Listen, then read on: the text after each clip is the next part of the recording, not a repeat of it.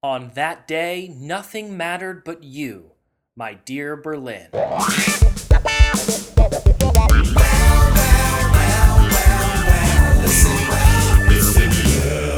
Hello, and welcome to Listen Well, a Lovewell podcast. The Lovewell Institute for the Creative Arts is an arts education not for profit where students from around the world have been conceiving, writing, and performing original full length musicals since 1989.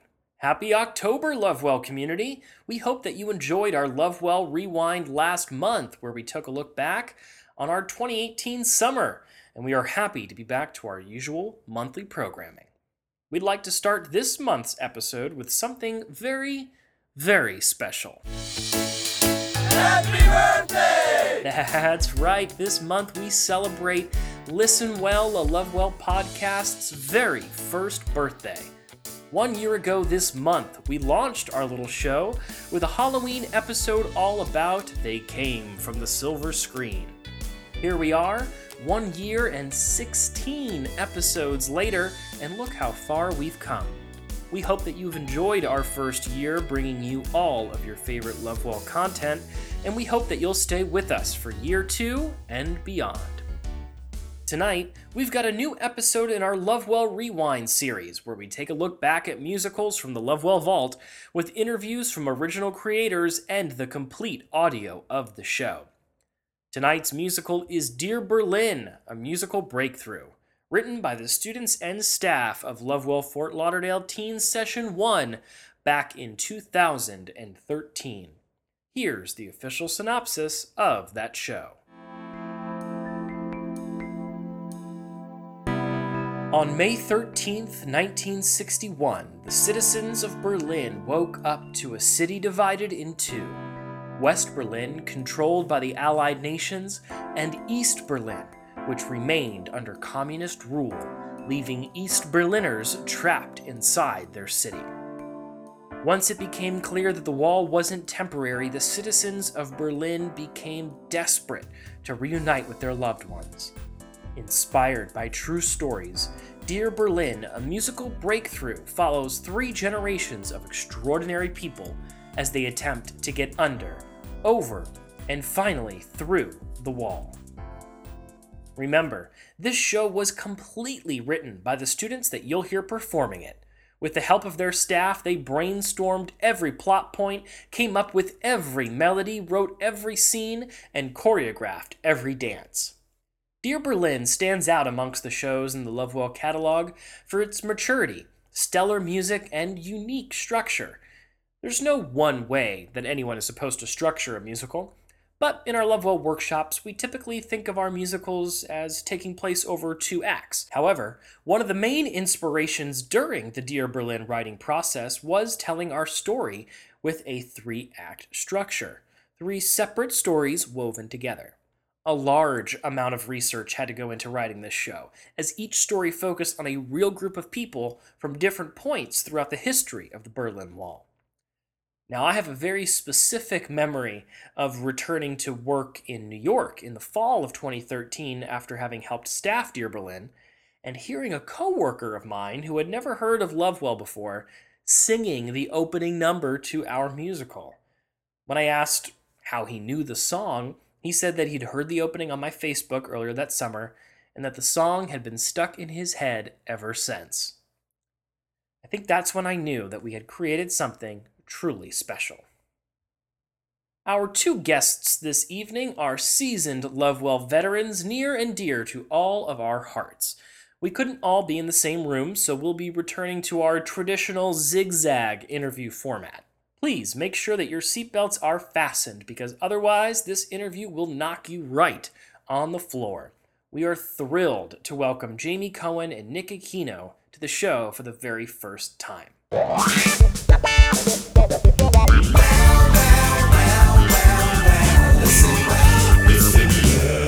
Jamie, Nick, thanks so much for joining us on Listen Well. Hey Tyler, hey Nick. It's great to finally be on one of these podcasts. Thanks for having me. I'm excited to be here. Jamie, why don't you tell us a little bit about what you've been up to lately? Yeah, so I live in Nashville now, and I'm a software developer, which is just fancy talk for saying that I build websites. Awesome. Nick, what sorts of crazy shenanigans have you found yourself in recently? What's a day in the life like? Well, along with music directing with Lovewell for the summer workshops and intergenerational workshops throughout the year, I've also been a music director at some local high schools and middle schools, and even music directed with Norwegian Cruise Line. Now, you've both had a long and storied Lovewell career. Can you take us through your life as Lovewell Lights? The beginning, the middle, the now. Paint the picture for us. Jamie, why don't you go first? So I started Lovewell when I was nine years old. My dad signed me up for it because he read about Lovewell in a newspaper. And yeah, I just went and I didn't know anybody there. He didn't know anything about Lovewell. Like we just it was just so random. And I've been going ever since. So I always think about what would have happened if like my dog like shredded up the newspaper that day.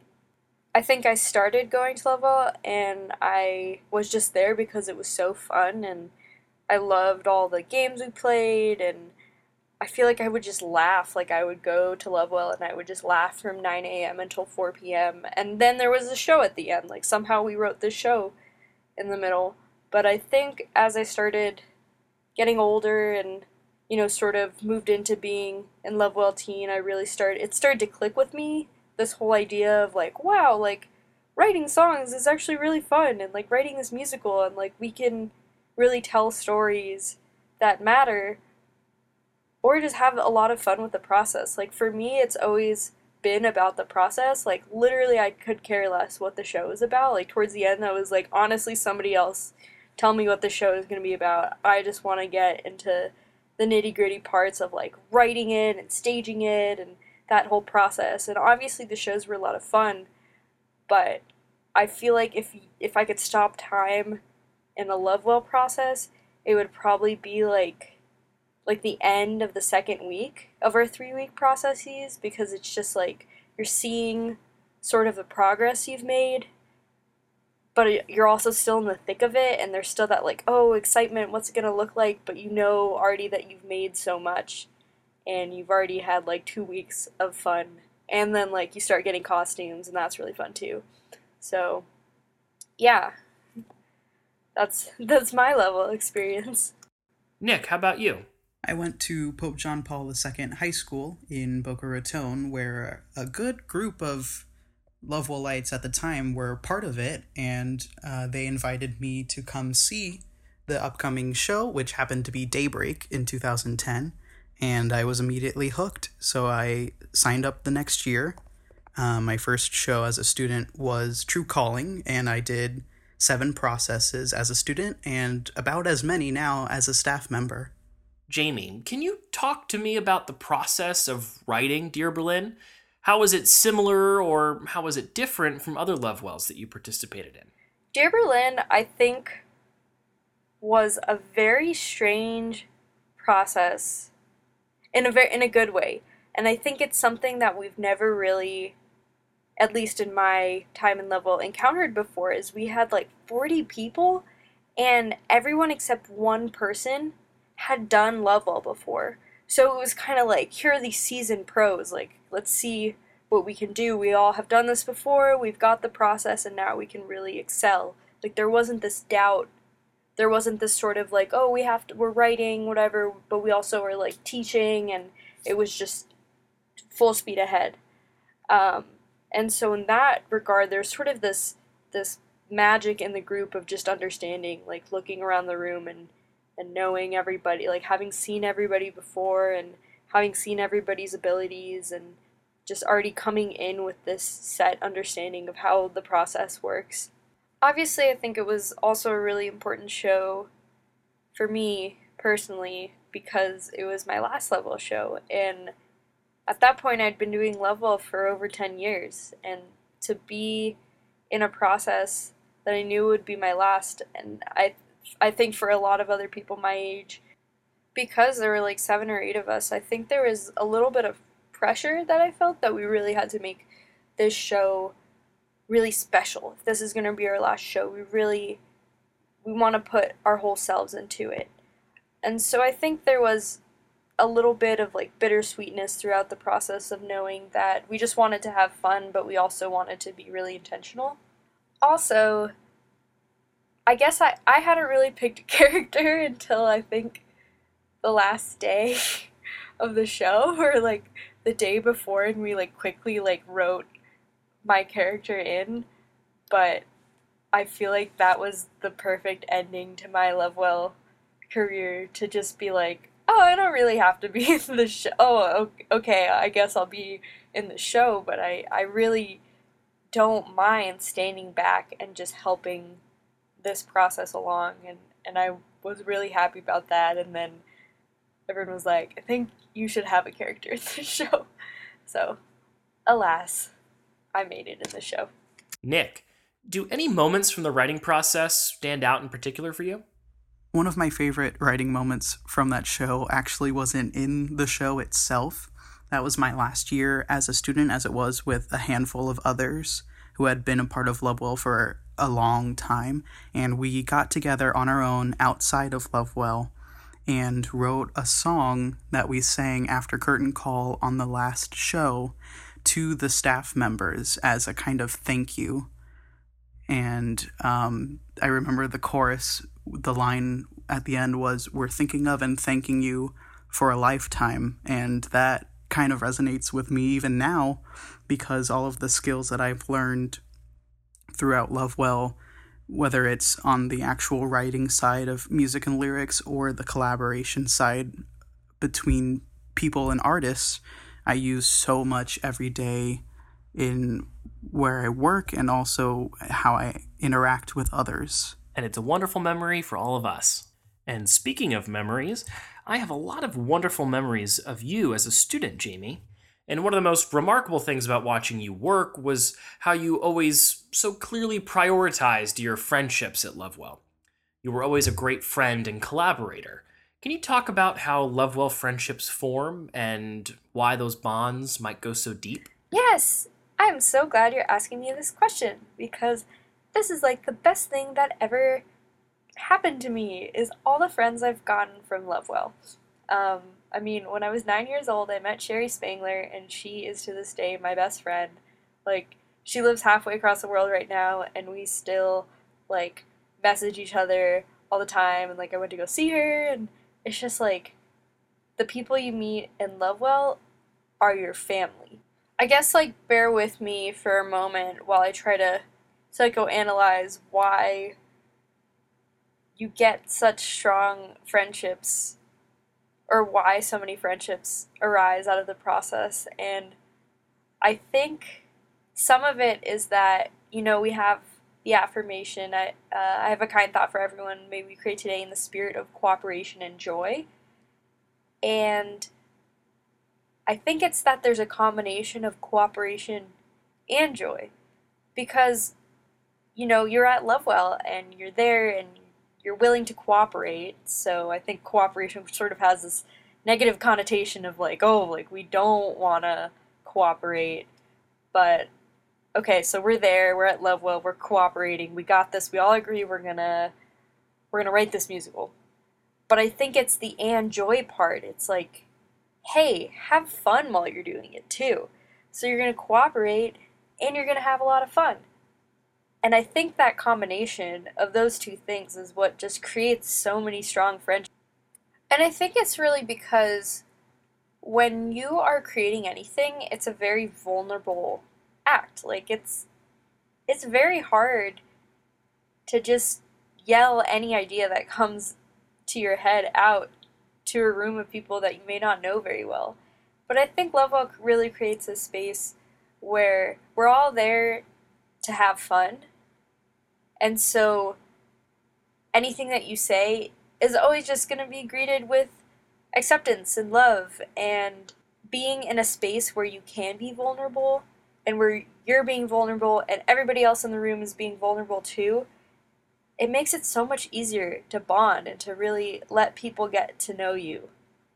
So I think there's that aspect of it too is it's just a space where not only can you be vulnerable, but you know that everybody there is being their vulnerable selves too. I think with Dear Berlin specifically, because there were so many returning Lovewell students, a lot of it just felt like a giant party where I know everyone here and it's awesome. And I know that everybody is so talented here. And another thing was, I guess the character group that I was in at the time were that I was helping write things with were the people that I had grown up with, and so I knew how everybody worked. I knew how everybody functioned. I knew people's music taste. I knew people what people thought were funny. Like it just made writing so easy because I really just knew these people, knew what made them tick. And I just remember going up into a room and like halfway through writing a scene or writing a song would be like, wait, like wasn't there supposed to be a staff member up here or wasn't like was there? I don't know. Like we just are so tight and could just get into the groove of it and having done Lovewell for so many years, it just felt like natural. Talk to us about the sound of the show, Nick. What was the music like?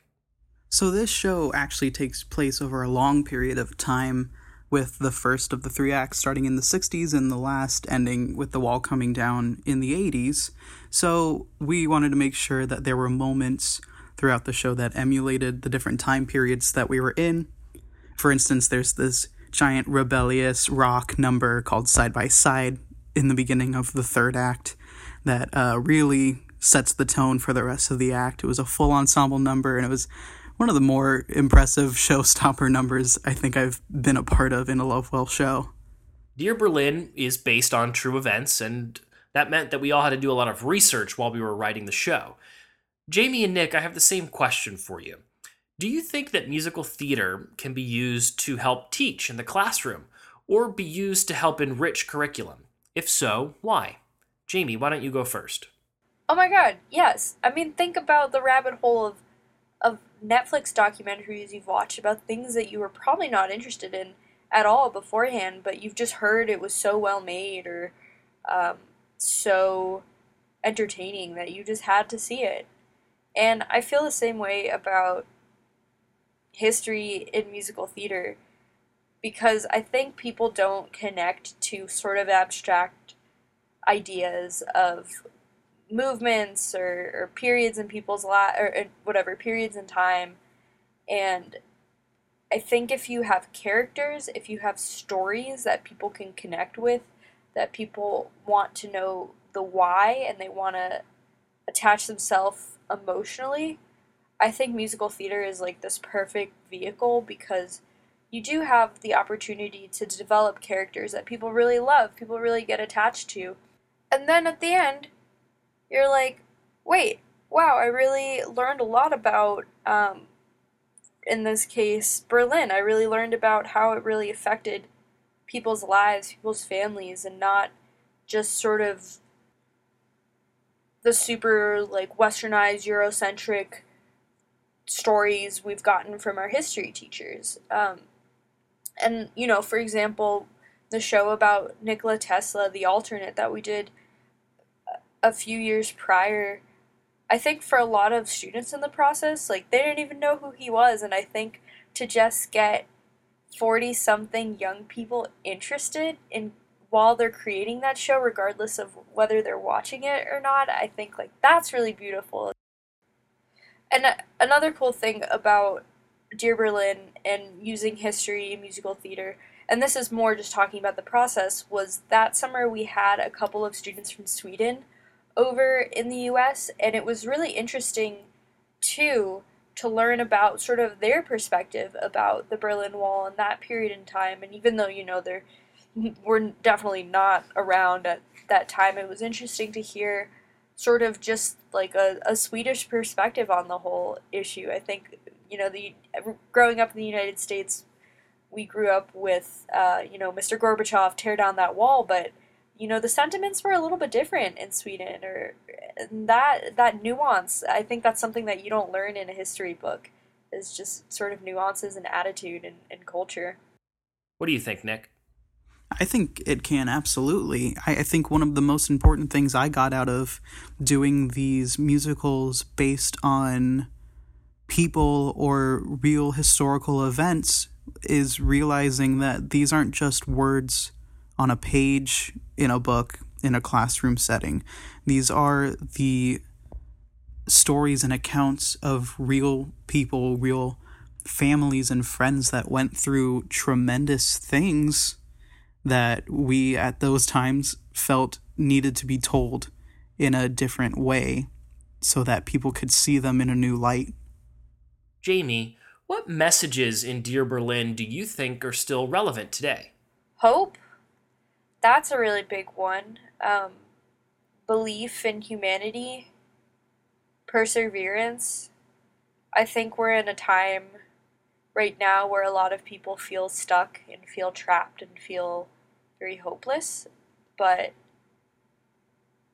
you know, history repeats itself, fortunately and unfortunately. But I do think that it's what I've gained from that show was just perseverance. And if it's not for your generation, it's for the next generation.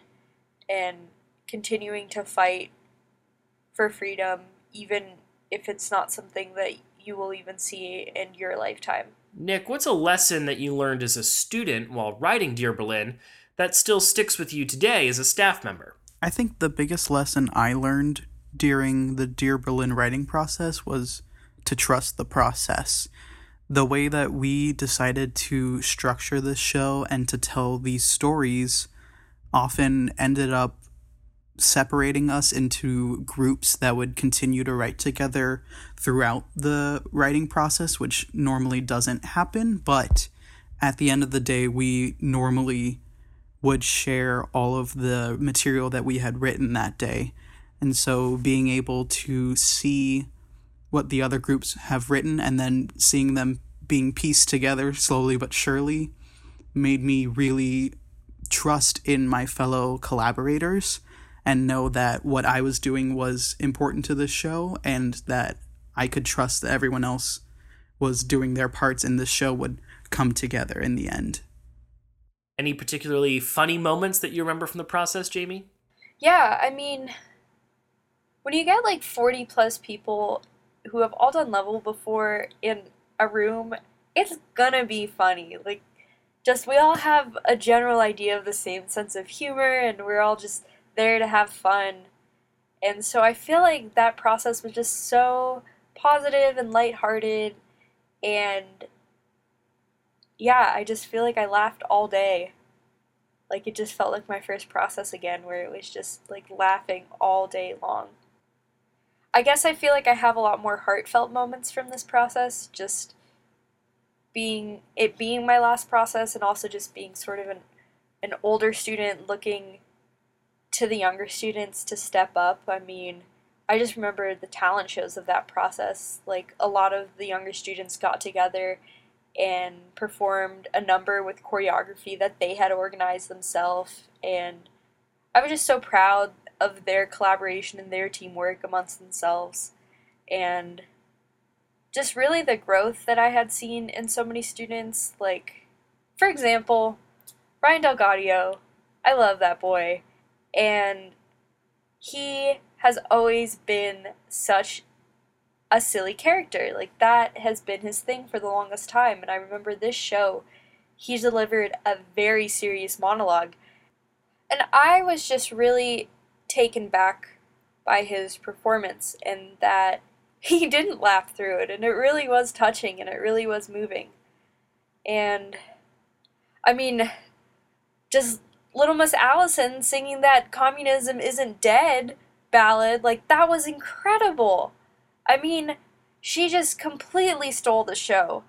And I feel like just seeing some of the younger students really step up in this process really just made me feel like I don't have a place here anymore and in the best way possible. It's like you don't need me. I have done my duty and now I want you to rise up and, and continue doing amazing things. So in a lot of ways it was just a really touching and heartfelt process. And I mean like Brian Brown was there, so of course it was really funny, but Nick, what's the most important aspect of the show that still feels relevant to you today? I think the show is more relevant now than it was back when we wrote it in 2013 when we decided that the topic for our show was going to be about the Berlin Wall.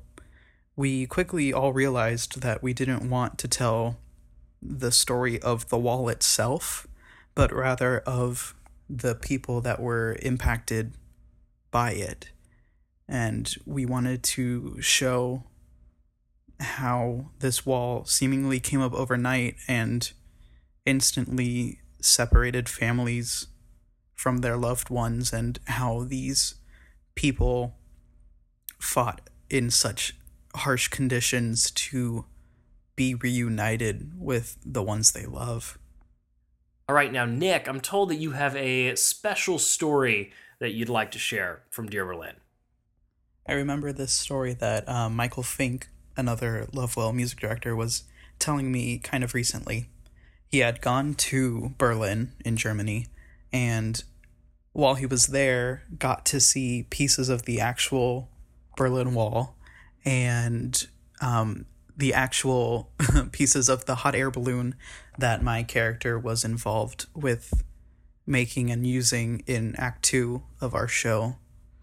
And I remember that he told me after seeing all that, he said, "We got it right," which is so meaningful as a uh, an artist in that process to know that all the research we did and all of the work that we put into the show itself actually meant something that we we got it right.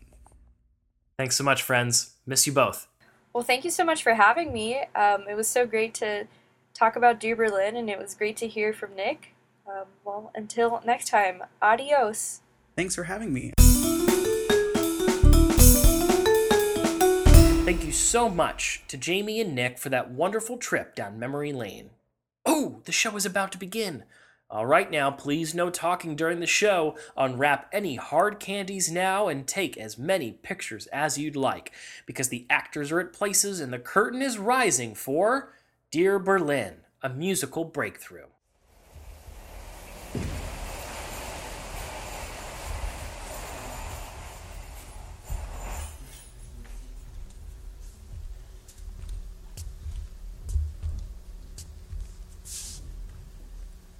Der Berlin. Ich trauere um dich. Wie ist es möglich, dass du immer noch aufrecht stehst? Nach all dem, was du gesehen hast, frage ich mich, wieso der Alexanderplatz immer noch kein Friedhof aus Schutt ist. Was hast du schon alles durchgemacht mit Hilfe von Großvater Europa? Feudalismus, Imperialismus, Nationalismus und Kommunismus. Ich kann nichts weiteres als deine Widerstandsfähigkeit zu bestaunen. Liebes Berlin, there was at one time when a crisis struck you so grave that I found it impossible for you to survive. It took 30 years through the 60s, 70s, and 80s for the sun to once again shine upon our city. Why, my dearest, did you spend 30 years battling none other than yourself? On the Saturday before they built the wall, there was a film festival in town. On that day, Germany had once again found its place in the sun.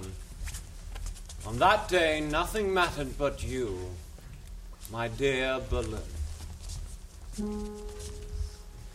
A new dawn shines over Germany, the homeland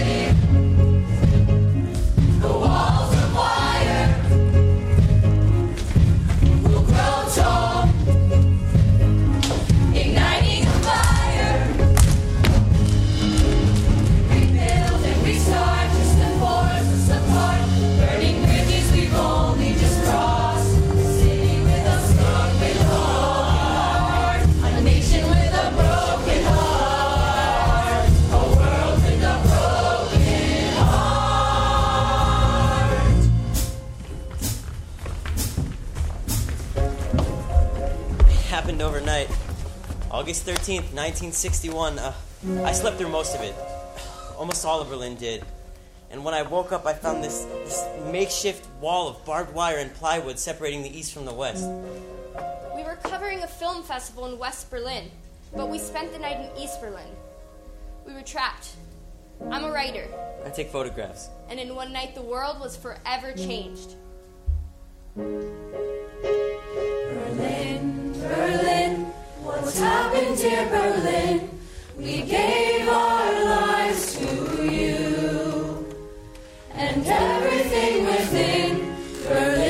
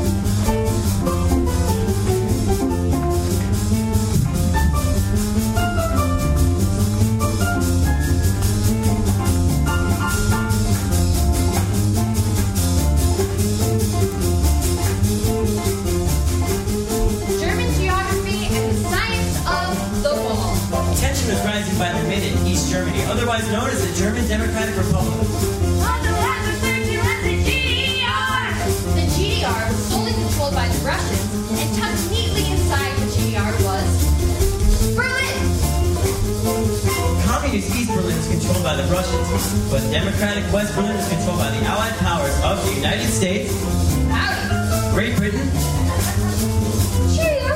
and France. Bonjour. How long these countries never get along? Well, actually, they couldn't. Before the wall went up, two and a half million East Germans had emigrated into the West.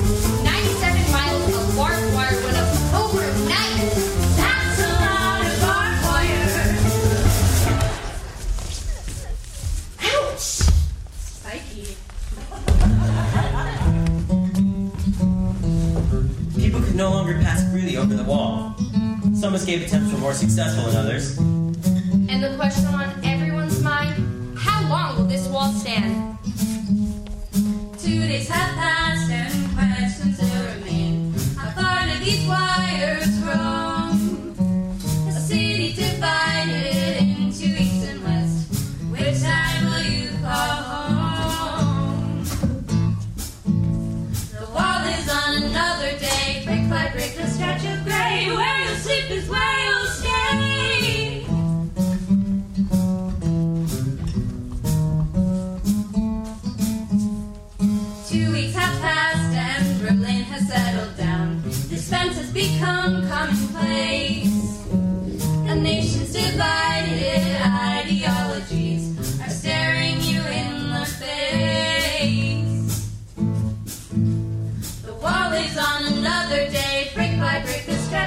Stretch. Where you sleep is where you'll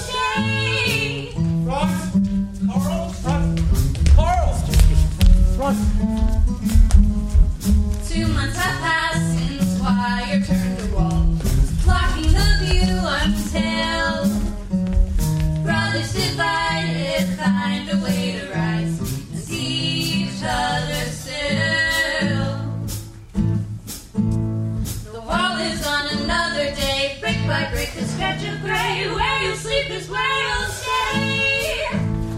Where you sleep is where you'll stay. Where you sleep is where you'll stay.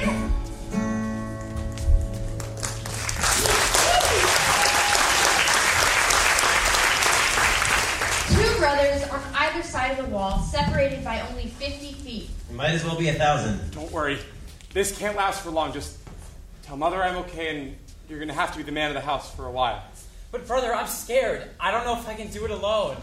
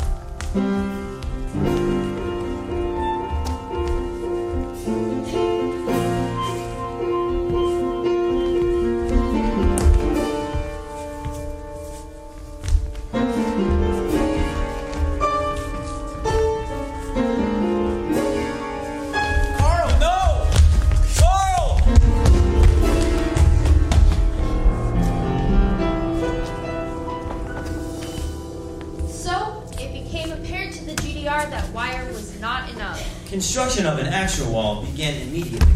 In most places, it stretched over 12 feet tall. No one was getting over that wall. What about under? October 15th, 1961, Franz Schneider's place of residence on the outskirts of East Berlin. Franz himself was enjoying a nice icy cold Warsteiner. Thank you. And there was a knock at the door.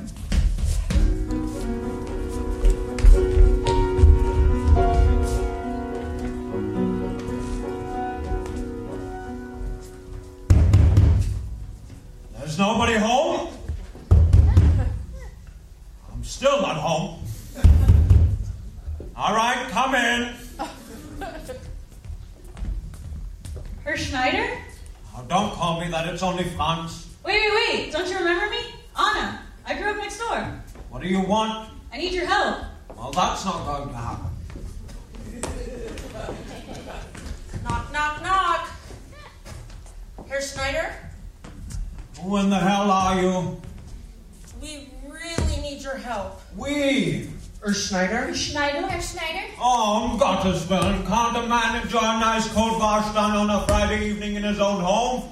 Have you no respect? Sure, no problem. Just take a seat, sit back, and relax. These fine people explain to you what we're doing here. Well, I'm Frank.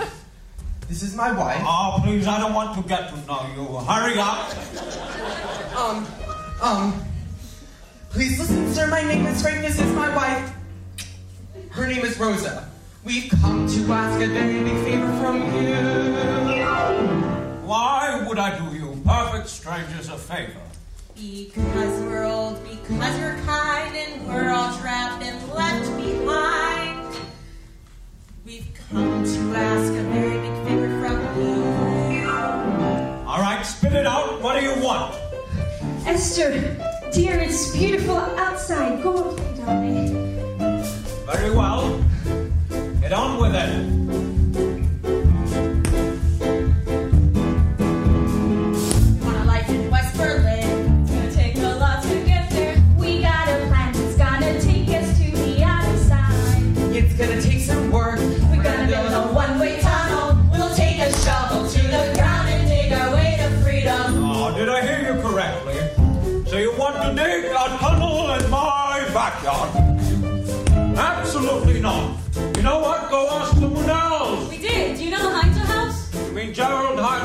Hansel, whose farm is just up the road? Yes, he's letting a group of people dig under the wall in his backyard.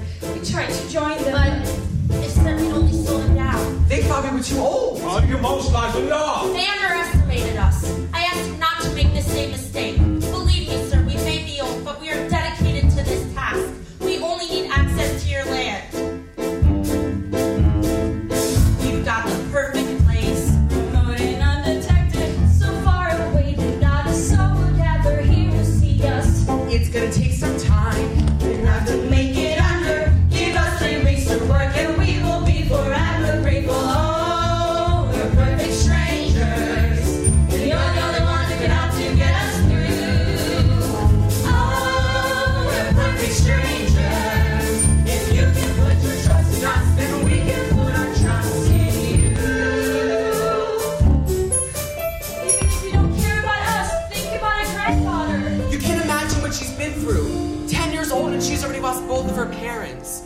Died trying to escape East Berlin.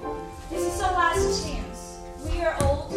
She's young and she deserves more than this. And since we lost our son and his wife, we've tried to give the girl a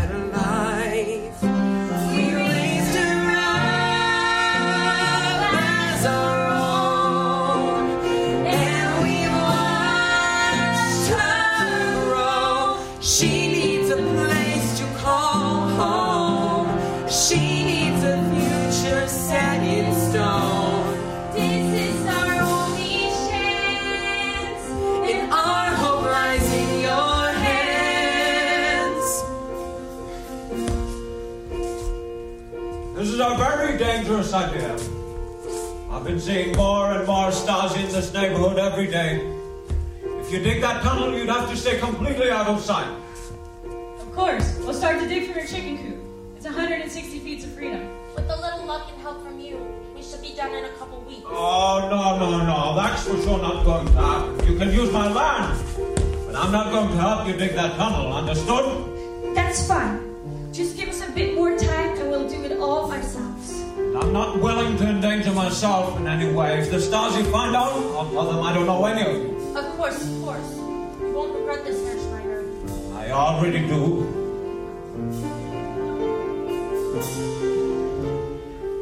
Oh, we're perfect strangers. You're the only one who can help to get us through. perfect stranger. If you can put your trust in us, then I can put my trust in you.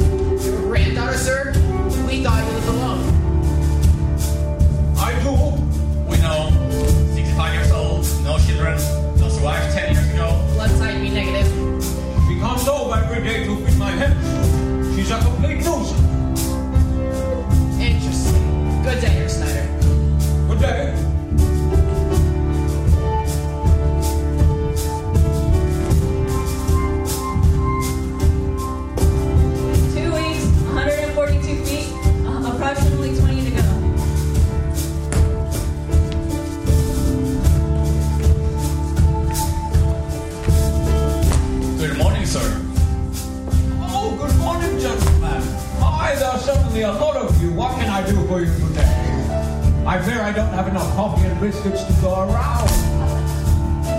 First we'd like to inform our neighbors of a slight policy change. Two of the frequency of recent attempts, assisting escapees to West Berlin, is now punishable by imprisonment. Oh, glad to hear the changes in policy. However, I do not think it will affect me. For the information all the same. Have a wonderful day. One more thing, sir. As you know, the walls continue to be fortified. And because of your unique location,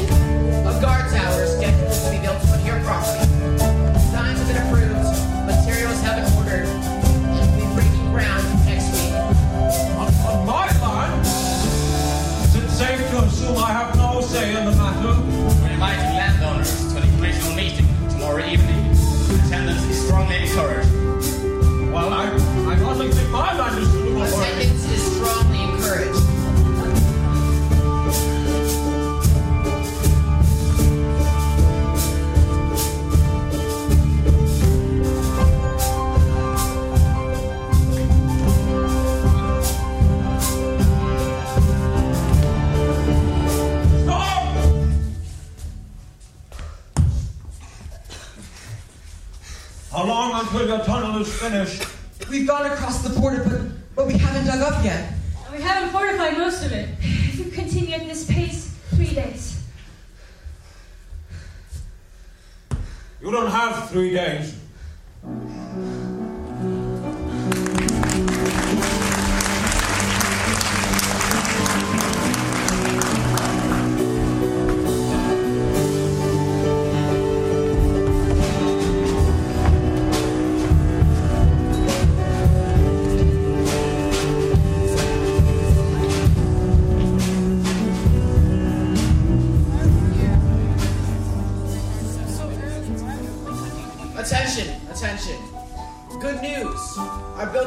Have been expedited. We'll start building the guard towers tomorrow. Ah, I have lived on this property all my life. I have fought for this country. I've already lost half of my land because of that godforsaken wall. Shouldn't I have a say in this? Quiet, please. Do we need to remind you, comrade, that the land is not yours? I need three days. Three days for what? I'm not done with my harvest. Harvest. We haven't had an operable farm in years. We built on Monday. Well, I might not still be growing crops, but I do provide eggs for this entire area. My, my, my, my chicken can't handle the noise. Then move the coop. We'll help you. Oh, no, I won't move that coop. Enough. Oh, no. We got a lot of spunk for a 65 year old man. You're the only landowner here that has shown us any resistance.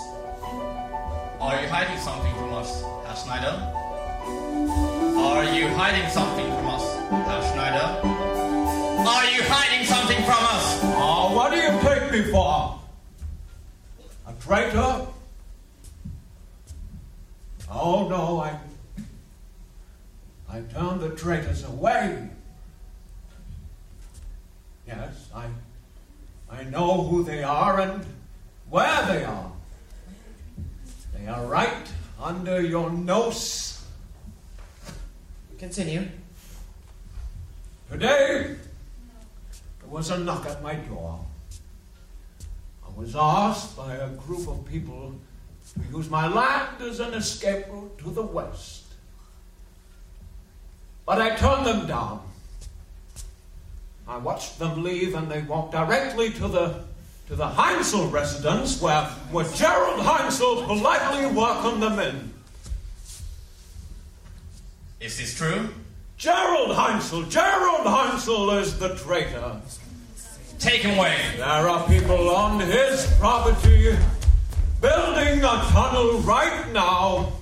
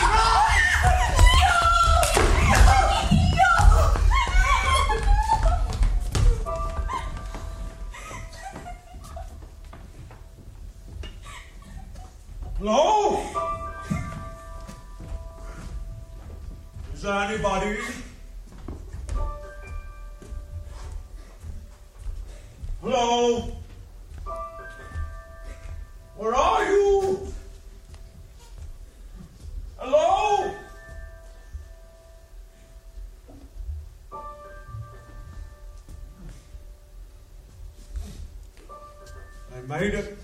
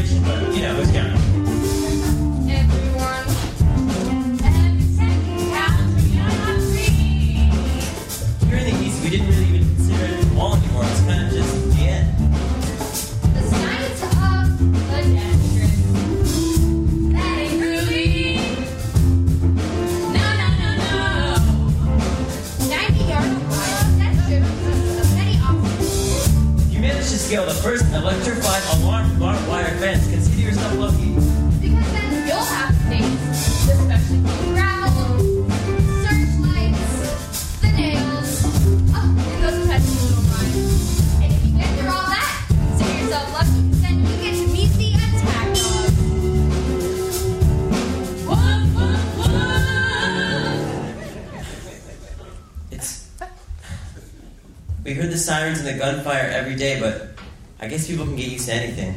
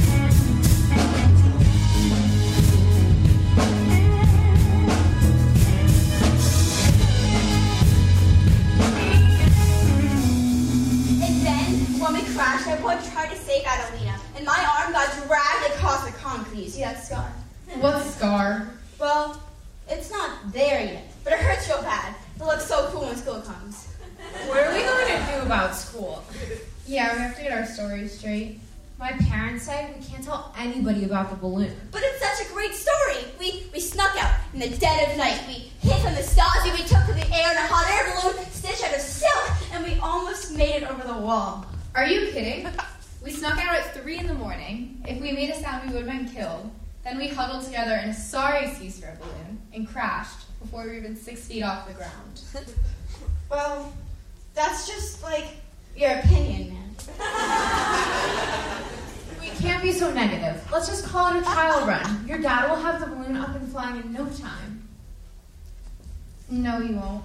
Yeah, our dad swore he would never try again. What? Why not?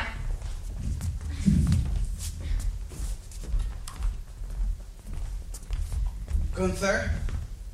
Peter? Come home. You need your rest. Mama, Papa, Mr. Strelzyk isn't planning on building a new engine for the balloon. What? Is this true? Yes. It's a decision I've made. I think it will be to everyone's benefit. But we have to get out of East Berlin. Our daughter has to get out of here. The only doctors that can treat her are in the West. It's what's best for my family. If you want out, you need to figure your own way. But it's not what's best for my friend. Mom, Dad, why can't we just try one more time?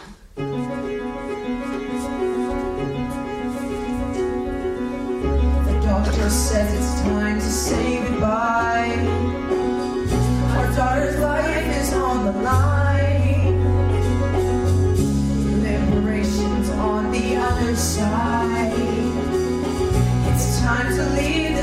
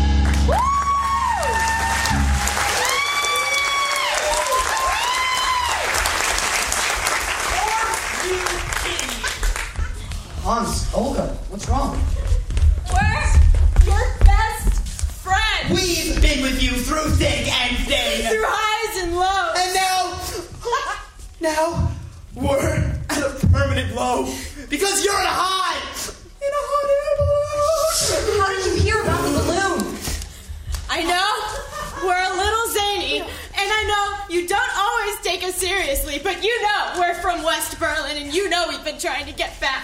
Hans, Olga, you know how hard it is to be trustful of others right now. It was already a risk bringing Gunther's family in on the plan.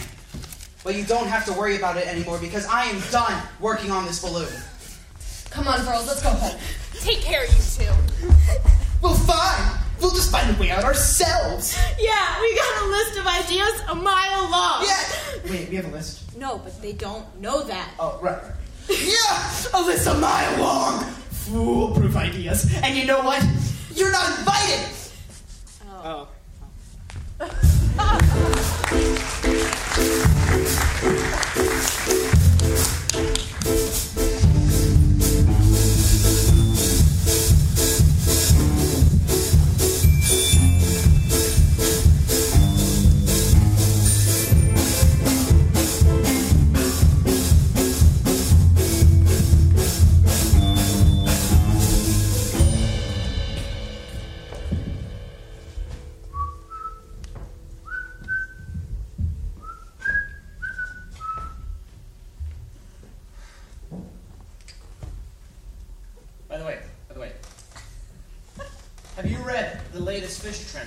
transcripts yet. You know you're not supposed to be reading those for pleasure. I know, I know, but I can't help myself.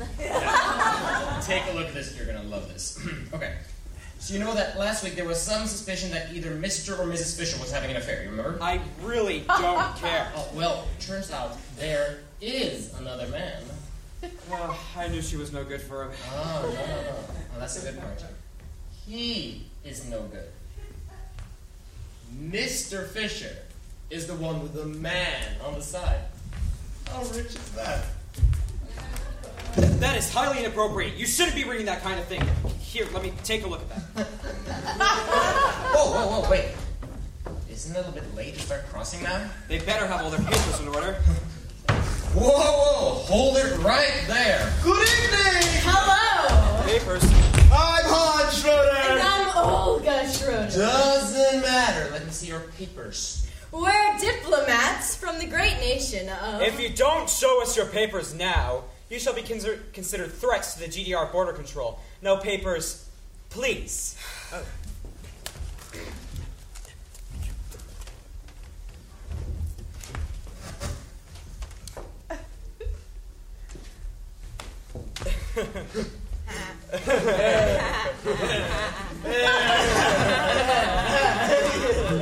Do you think we're good at our jobs? Excuse me?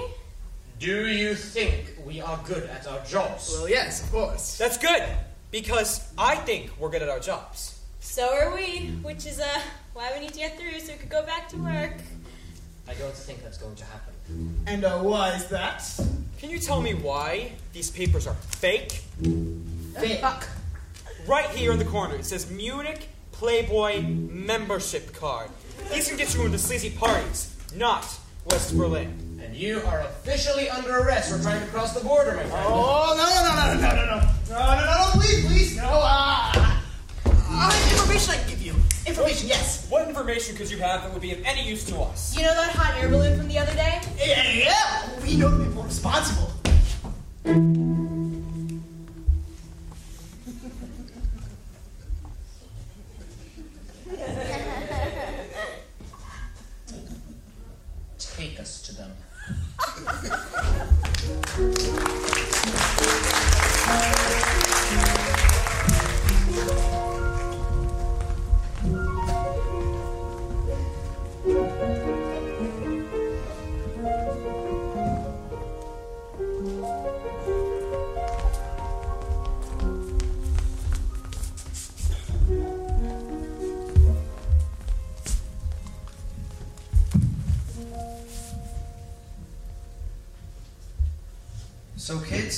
Was school? Would have been better in the West.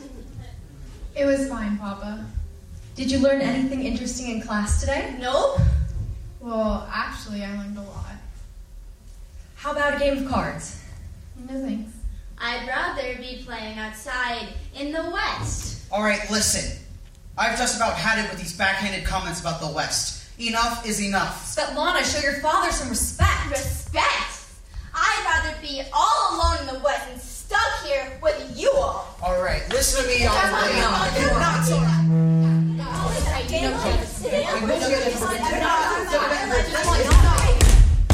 Start searching, don't stop till every inch of this house is cornered. What's going on here? Your family is under suspicion for the attempted hot air balloon scheme. Are you here, Straussnick? Uh, yes, sir. Everyone disperse. Make sure every inch of this house is covered. You two, check upstairs.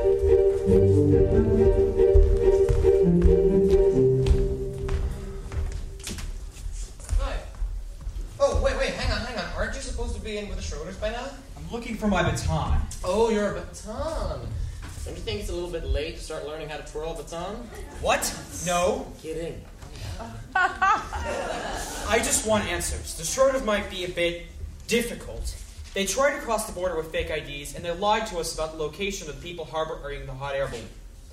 This time, I'm going to get answers by any means necessary. Vlad, Vlad, what's wrong with you? You can't just hurt these people like that. Stasi has a bad enough reputation as it is. Our job is to protect the people of the GDR, not abuse them. I believe force might be necessary to protect the GDR and its citizens. That's not what we're here to do. You really need to get your eyes on the full picture here, Vlad. Siegfried, you're too weak. We must enforce for our cause.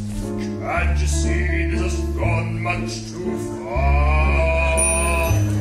Protect and preserve. With respect and reserve. They must obey our laws. I fear we don't see eye to eye. But Stasi's what we are.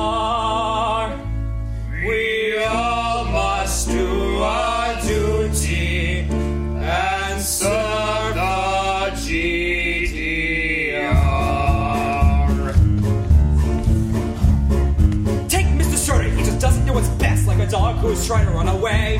With systematic discipline and careful observation, we will teach each other safe and where to stay. If he is obedient, we'll throw the dog a bone. If not, we will take it all away.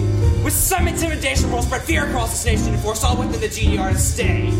Although we don't see eye to eye, Stasi is what we are. We all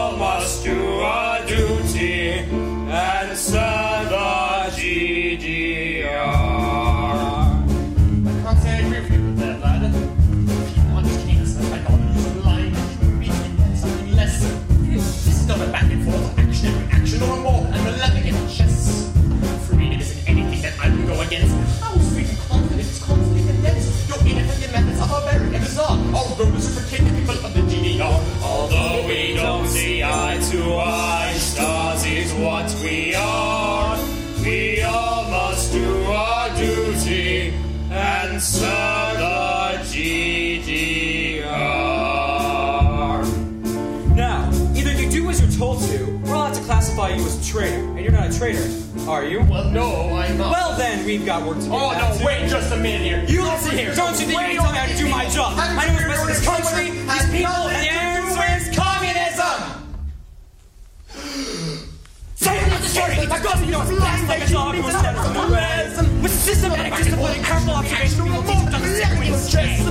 If he's obedient, get the dog a bone, let out, we will call it away. With some intimidation, let's not fear across the. All of the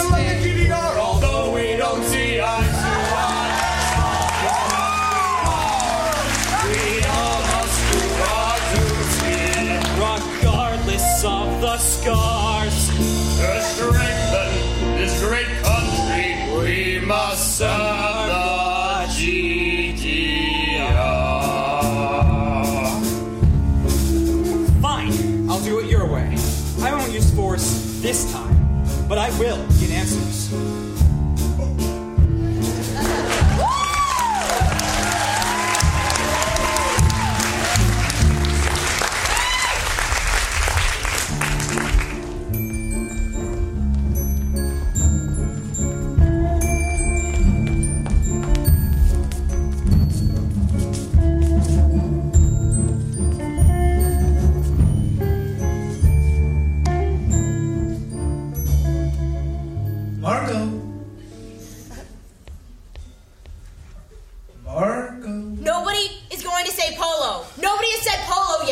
I'm just trying to bring some light to a dark situation. That's it. I'm ah. done. Can the Stasi just kill me now? Ah. What do you think they're doing to Peter and Gunther?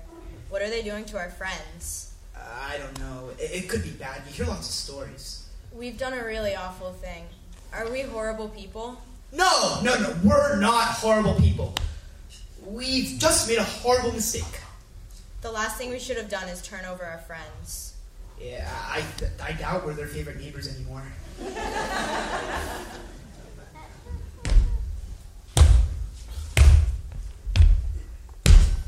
Do you know why you're back here? No. We didn't find what you said we'd find. Are they hurt? No, we didn't find anything. So you didn't arrest them? Correct, which is why you're back here. You need to tell us the truth about the location of the people harboring the hot air balloon. Oh. You want the truth? The truth is our neighbors are brilliant people who will find a way over that wall, whether it's in a hot air balloon or, or something else entirely. It doesn't matter. They'll find a way. And I hope they do soon so they can get away from people like you. Enough! You're in enough trouble as it is. This is just more evidence. I'm not finished yet! This wall is gonna come down someday. And when that day comes, I can't wait to go home to West Berlin, look my friends in the eye, and apologize for what I did to them. You can reinforce this wall, build it six feet higher, beat the people of Berlin to a pulp. But the one thing you can't beat down is hope. Watch me. You can keep us here as long as you want, but we're not saying another word. What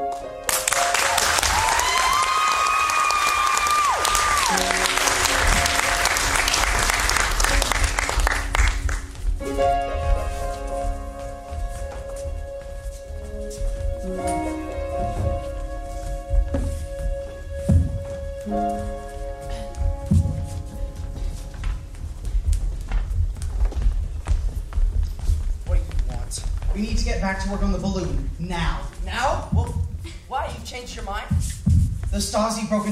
broke into our house searching for the balloon. Somehow they knew we were involved. Someone must have given us up. Did they find anything? The majority of the parts are still in your house. They didn't find anything big enough to cause suspicion, just a few engine parts. Well, what about my family? Is the Stasi headed here? Not as far as we know, but they're capable of showing up at any time. Well, how long will it take to fix the balloon? Not long, if we work fast. You were right. We can't live here. We don't deserve to live in fear. We have to give flight a second chance. For Adelina and for all of us, it's the only option. This week's winds will be the calmest they've been in months. We can't let this opportunity pass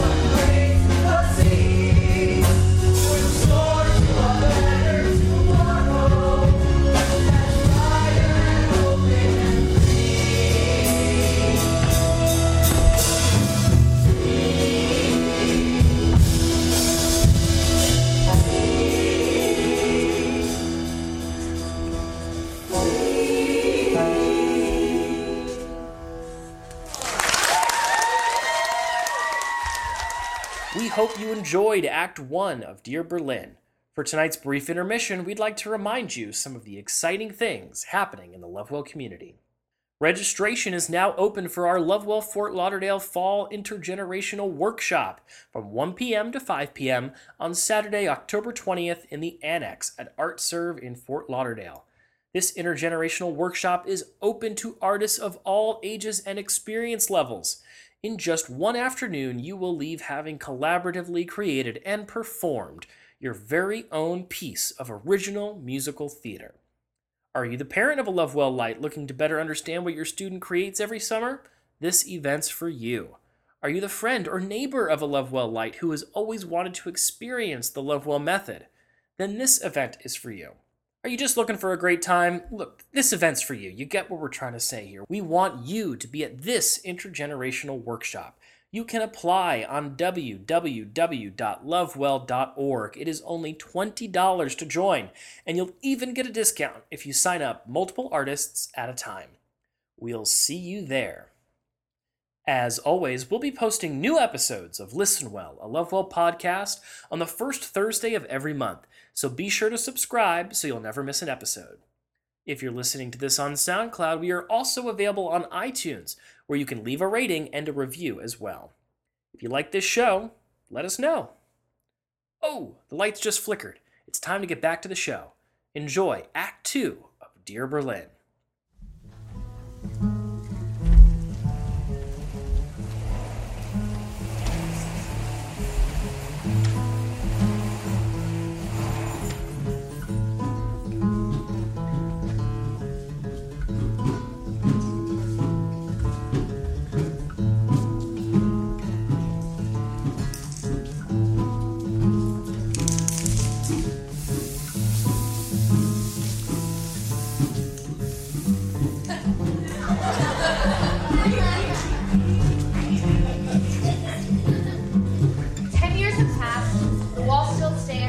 Brothers are still separated. Oh, I feel ya. I uh, celebrated my 50th last week.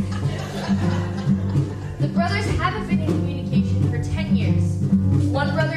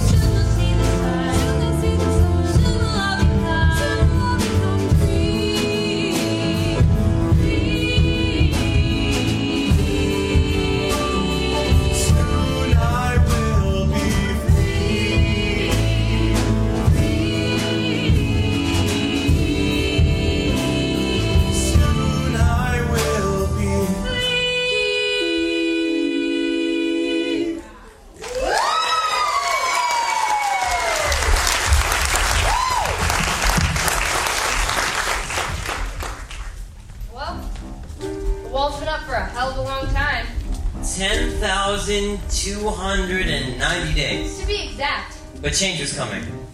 Big time.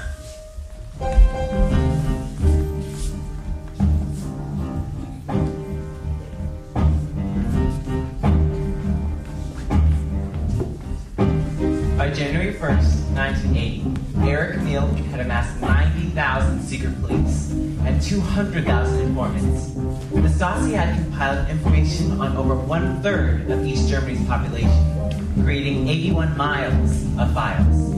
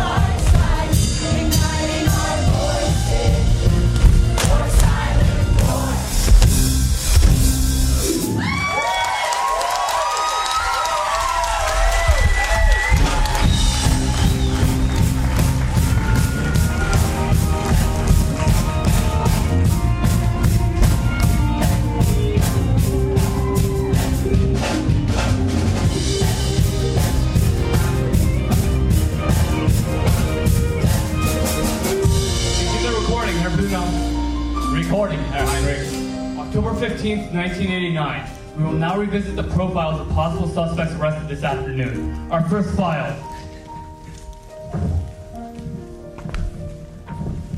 Sanya Scheinschwartz, age 17. At the age of six, her worthless capitalist parents abandoned her in an attempt to flee. We placed her in a foster home in hopes that she would become a successful member in our community. I miss my parents every day. My so-called new family never understood me, so I ran away when I was 16. Now being part of this revolution, I finally found my voice. Amelia Engel, age 19 years, currently attending Deutsche Oberstutzen, became a radical capitalist upon her unfortunate acquaintance with Emil Schaffen. More than anything, I want to get over the wall to travel the world. I thought the quickest way to get out was to join Emil's group. Emil Straffen, age 28 years, suspected homeless delinquent, prides himself in disturbing the peace with outrageous apparel fashioned from garbage, known to frequently pirate Western television channels. I create unique fashion, the same caliber that any designer in New York wished to see. The people outside this place need to know what's going on, and I make sure that happens. When I die, fashion dies. Next file. Eric Frank, a driving force behind the unrest amongst the East Germans. Could be planning a rebellion. He was severely beaten at the protest this morning. Whereabouts currently unknown. His wife was accidentally killed six months ago while trying to flee. Accidentally? Well, officially, yes, of course. Felix Steinman has been seen with and connected to many rebels. I do hang out with the rebels, but I'm not looking to cause any trouble. I just want to be part of something important, and this movement feels so important. Frankie Dietz has ties to su- suspected escapees, with Shirley planning an escape herself. But we fixed that. I feel like there are eyes watching me wherever I go. They're always around. Anya Jurgen. Her father was an alcoholic and became aggressive with the guards. We had no choice but to throw him into prison. My father wasn't an alcoholic. He was a political organizer who was provoked to violence by the Stasi.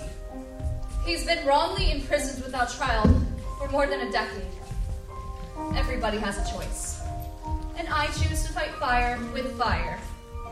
They should be watching me. Janina Krüger. Don't let, young, don't let this young girl deceive you. She's, um, sneaky. True. Manipulative. Yeah, that's pretty true. And, ooh, has streaks of violence. Not true. You want to talk about violence? My brother tried to cross into West Germany three years ago and was attacked at the wall by a pack of dogs let loose by the Stasi. Even after he surrendered, they still wouldn't call him off. He was in the hospital for nearly a month.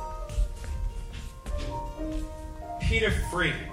We don't seem to have a file on this one. Well, I can't say that I'm surprised. You hang around here long enough, you're bound to pick up a few things. We had to release them all. We didn't have any evidence against them, and frankly, our prisons are so full, we didn't want them. They are free. Well, as free as you can be in East Berlin.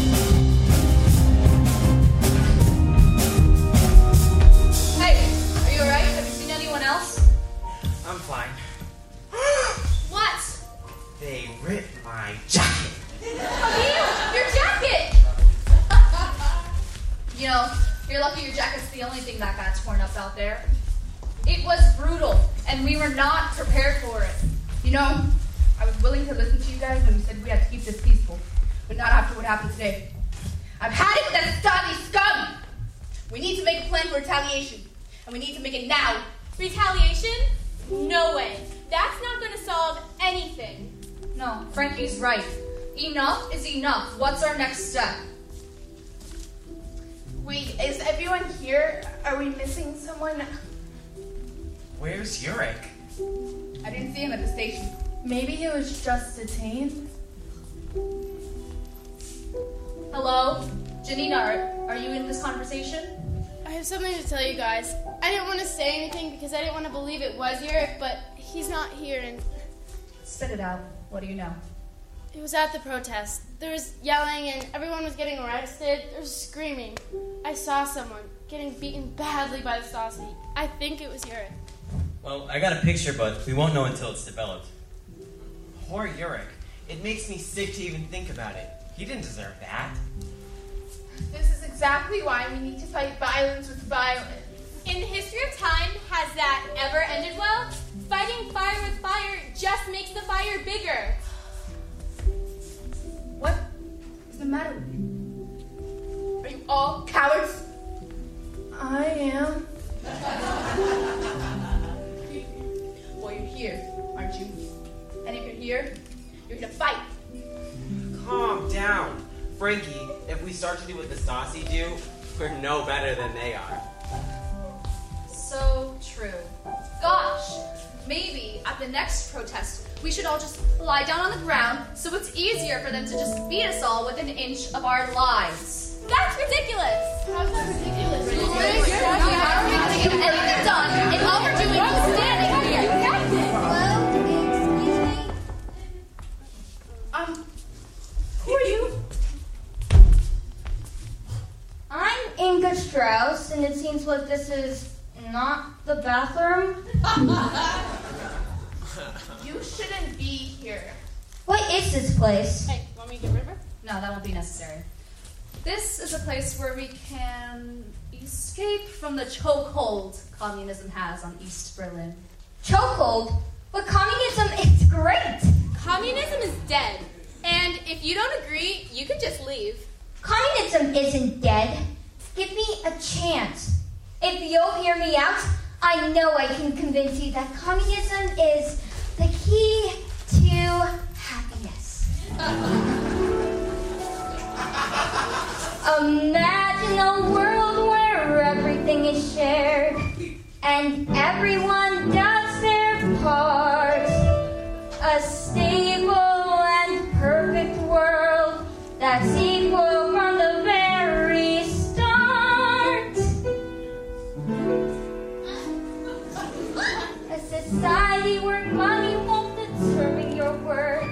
and class does not divide. Where problems are present and everyone is on your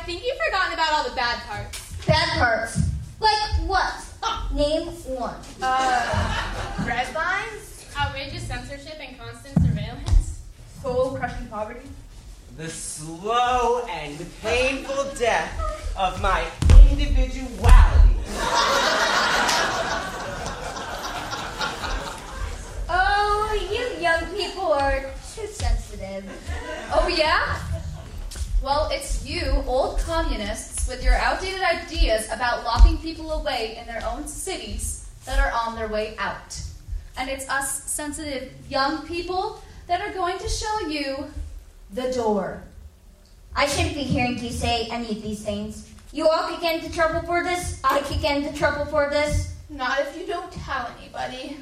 Did you all miss the point of my song? I love my country. I want to do what's best for my country. Why stand up for a country that's done nothing but betray you?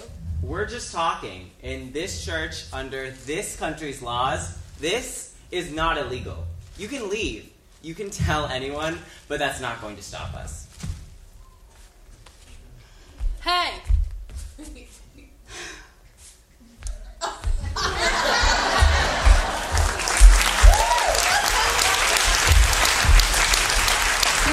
anyone?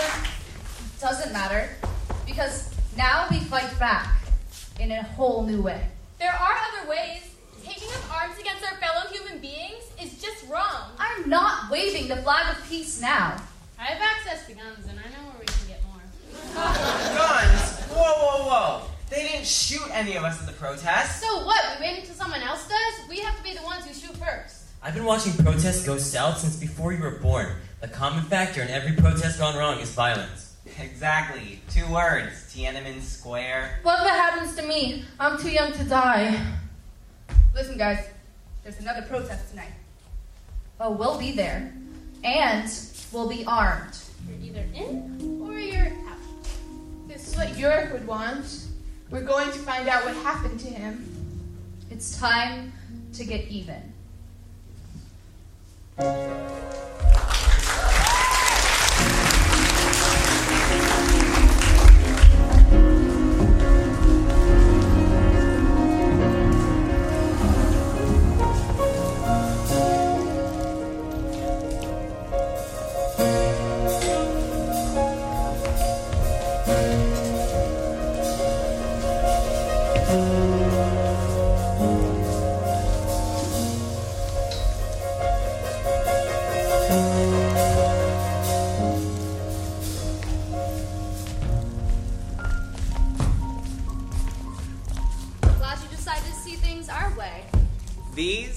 Are a different kind of weapon.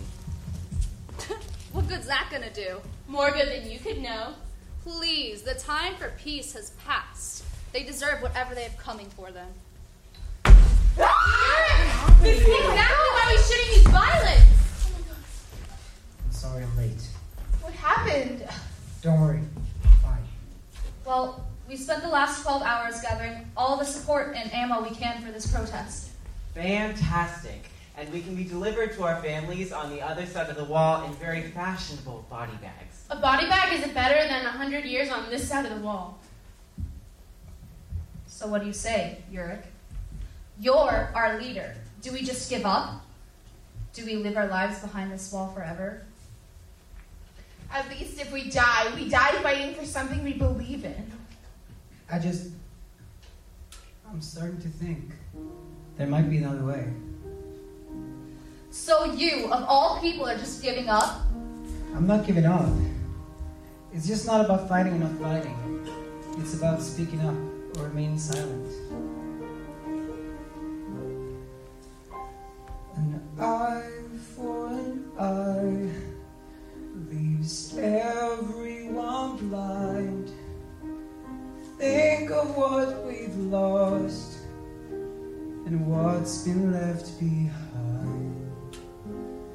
I know this, we know this to be true. Day after day, year after year.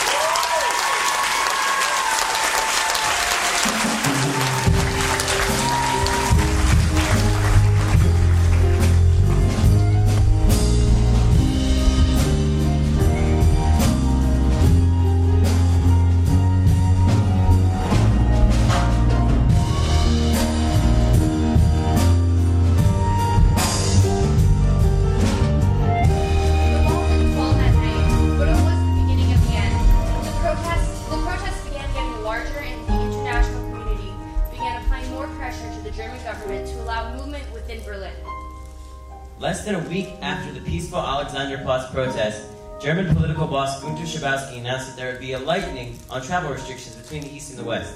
The policies were to take effect the next day, but Schabowski, sleep deprived and under stress, wrongfully announced that movement across the Berlin border would be freely allowed and effective immediately.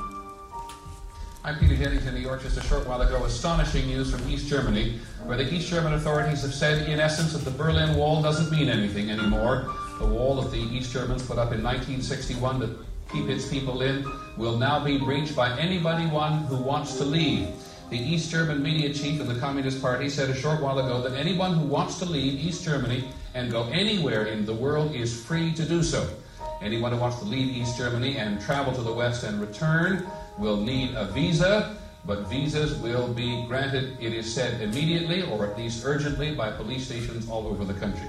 It is perhaps the most important announcement made in Central Europe since the end of World War II, certainly since the wall went up in 1961.